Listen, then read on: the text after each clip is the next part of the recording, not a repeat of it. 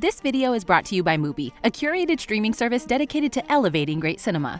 If you were recently caught scrolling through the endless options on your myriad assortment of streaming services, you might have asked yourself, why does everything, well, suck? This really sucks. There's never been so much access, ease, sheer quantity, or niche tailor-made content. If you want a show about teenage lesbian vampires, where'd you come from? Well, you got it. But we can't promise it's any good. So if content is like an extensive chain restaurant menu, that means we should all have so many appealing options we'll want to be watching something literally every second of the day, right? And yet, both box office and network numbers are down. Plus, the streaming titan Netflix has reported its first significant loss in subscribers in over a decade. The attention economy competition is dialed all the way up. The chattering class have recently pointed to a post-pandemic world to explain the decline in streaming numbers. People want to finally spend time off their couch. I have touched grass. There's also the question of inflation and a recession. Studios are tightening their belt, and streamers are rethinking their content strategies. H B O Max canceling Batgirl was a bellwether of more discernment from industry brass on what to greenlight and what to make a giant tax break. This is Batgirl signing off. But none of these economic factors fully answers the burning question of just why the content sucks. There's a bigger quality crisis that's making many of us feel less enthusiastic about most of the offerings and less satisfied after we finish watching something we kind of wish we hadn't. Maybe it's the fact that our collective media has morphed into made-for-T V movies, a deluge of half-hour comedies, limited series, and reality cooking shows into one amorphous blob of suck. This is a bowling ball, and this is a cake. So what's creating this quality crisis, and can we come out of it? Let's back up a little. In a time and land far, far away called the nineties, movie studios would buy scripts that were, gasp, original ideas. I see dead people. Not based on established I P or a superhero. The way they were able to sell and market the film was based on two key ingredients: capturing the zeitgeist with quality plus originality, and by attaching a star or banking on a newcomer making a star turn to put butts in seats. Sure, you had the usual suspects of genres, comedy, horror, romance, but there were also even more sub-genres that could attract moviegoers, like the sports comedy. Son of a bitch, Paul, why didn't you just go home? The Nanny from Hell. My husband makes love to you, it's my face he sees. Or whatever genre has a man sharing his life story on a park bench. You never know what you're gonna get. But the streaming model has drastically affected the quality plus movie star equation. Movies and T V are now categorized into genres, vibes, identities, and other more micro-tailoring, remember those teen lesbian vampires, that further fractions viewership. When movies and T V titles are lumped together under a banner that promises, say, nostalgia, a subgenre of a subgenre, identity awareness, each title doesn't need to be memorable or specific, it just needs to check enough boxes to be considered for a hyper-specific label. This shift caused a glut in content, something for everyone. When Netflix's stock was soaring, they could and would greenlight almost anything. Netflix, you're greenlit! Even scripts that had been collecting dust in Hollywood for years. But when there's something for everyone, quality is often the The first to go. It's quantity over quality, people, and we are just blasting your ass with these. Not only that, but algorithms were making many of the creative decisions that creative executives used to make based on taste and gut instincts. Why do you even bother watching cuts, giving us notes? Careful. If you're just gonna let some machine make all your decisions for you. Algorithms told Netflix that people love Ryan Murphy shows, so they gave Murphy gazillions of bucks with little to no guidance or actual creative oversight. Subsequently, Murphy's recent offerings have been considered subpar to his previous shows. Or take his true crime thriller Dahmer, Monster, The Jeffrey Dahmer Story, a show that stalked out of the gate with mediocre critical fanfare but has become a massive hit for Netflix. Does it even matter anymore that top critics hate it when a show that was panned and barely marketed in advance can be the most watched series around? Meanwhile, after the initial buzz passes or if something doesn't hit, shows are canceled with equally little thought before many have a chance to find their footing or audience. The algorithm felt it wasn't hitting the right taste clusters. It's been twelve hours. If we look back at the history of T V though, many of the best ever hits needed a few seasons to really blossom.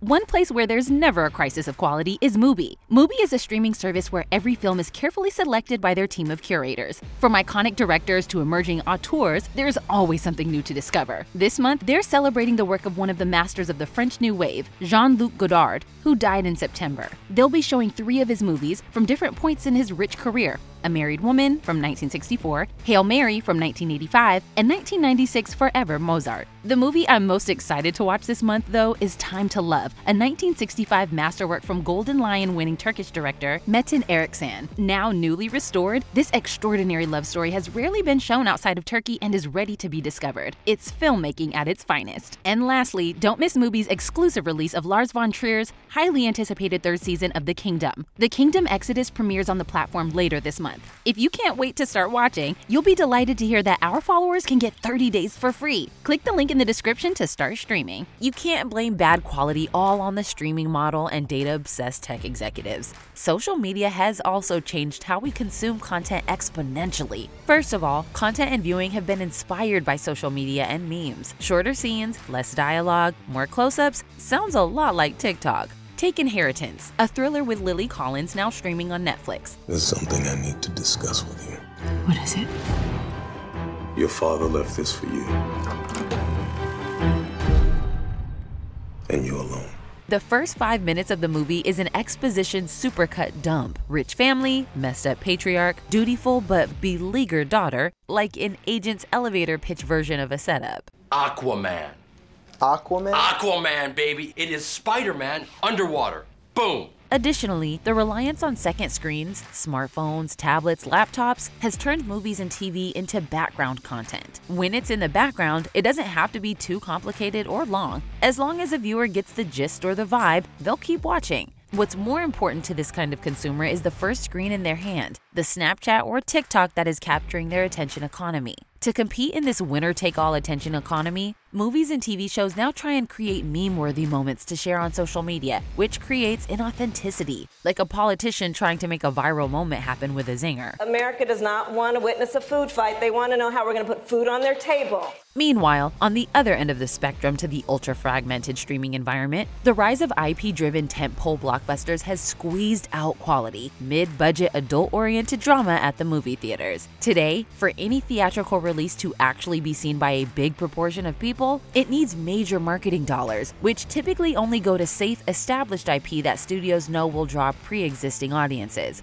The end result of all this is today's few major shared cultural touchstones in fictional film and T V rarely get that status through being good, but are catapulted into the zeitgeist thanks to major marketing spends and or being heavily memeable. And even if not everything is terrible or even bad, so much of it is mediocre, forgettable, and quickly canceled after one or two seasons. Nope, we are done here. Cultural cachet is far less derived than it once was from elite artistic gatekeepers, awards, or influential critics. Now, whatever platform you're talking about, it's all about the bottom line number of views. So what even is success in this environment? No longer do you have most content producers even primarily aiming for good, just for eyeballs, however fleeting. Netflix's clear quantity over quality approach has worked for them. They have the most subscribers of any streamer and, despite a dip in early twenty twenty-two, was back to gaining subscribers in Q three, even though the forty-five films it released this year averaged not fresh on Rotten Tomatoes with either critics or audiences. Adding to this whole problem, who needs fiction anyway when real life is way more interesting? When it comes to today's entertainment, it's harder than ever to tell the difference between the two. Take the Kardashians. It was really I don't cute. watch T V. Like, no one cares.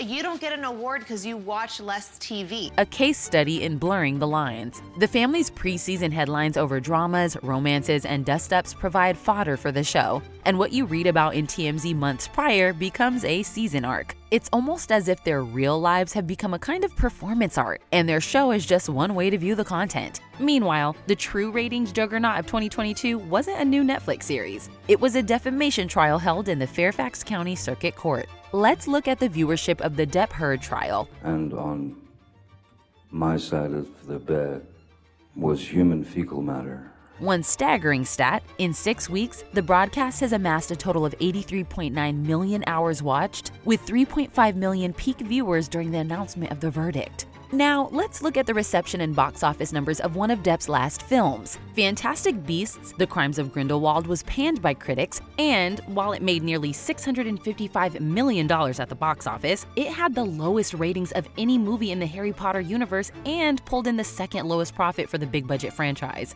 Let's also take a look at the Don't Worry Darling box office versus the much larger flurry of social media engagement around the movie's off-screen drama. I think this might be a bit of a wake-up call for Miss Flo. Right now, reality and the content surrounding reality is more potent content than anything streaming or in the theater. This goes for celebrities' impact as well. Certain celebs have massive online followings and generate countless tabloid clicks, but that doesn't necessarily translate into big box office numbers. Why? Many of us are far more interested in celebrities' at-home makeup tutorials than a movie or show they've made. Okay, so I like to overline. Even when audiences do turn out for fictions, they often go for scripts inspired by reality. See the celebrity biopic, which often gets views these days by being especially exploitative. I played Marilyn Monroe, Marilyn Monroe, Marilyn Monroe. Or over-the-top sensational. I subscribe to unconventional punishment. Voyeurism and the commentary around it is the cultural conversation. It doesn't really matter if Don't Worry Darling is good or not because the content surrounding the film is engaging, and often the memes, gossip, and general online conversation is all people want anyway. The behind-the-scenes gossip did seem to help Don't Worry Darling open strong at the box office despite its middling reviews, but ticket sales plummeted quickly after that initial scandal-driven interest, and the surrounding buzz didn't really translate into sustained audience engagement with the film. Speaking of reality, we're living in a fractured one, where to some people Yellowstone is the biggest show going, but as the New York Post bemoaned, the critics could care less and only want to write about Succession, which has a fraction of Yellowstone's viewership. And the Emmy goes to Succession. It's hard to create quality, universal content when people's realities are influenced by their niche content consumption, identities, political views, and more. When content only has to speak to a chosen few, it's less worried about being, well, universally good. There are so many contributing factors to the crisis of content. Still, maybe everyone is evaluating all this content through an outdated lens? Yes, movies aren't what they once were, but more of the memes of the last two years have been way funnier than anything on late-night T V, and young people especially are finding authentic viewing experiences on platforms like TikTok and YouTube that speak to them in ways that more polished, scripted offerings often don't. Sure, there's something depressing and diminishing about even the word content as a catch-all for what entertainment is becoming. But look, I made you some content. But perhaps all this content is experiencing growing pains in that awkward phase between establishment modes, like the in-theater movie experience and network comedies, and the new modules of content creation living on Twitch, memes, or Snapchat. Let's hope for a future emergence of more inventive, better, realer content, whatever form that takes. Anything is more worthwhile than, so we need to ask one question. Is it cake?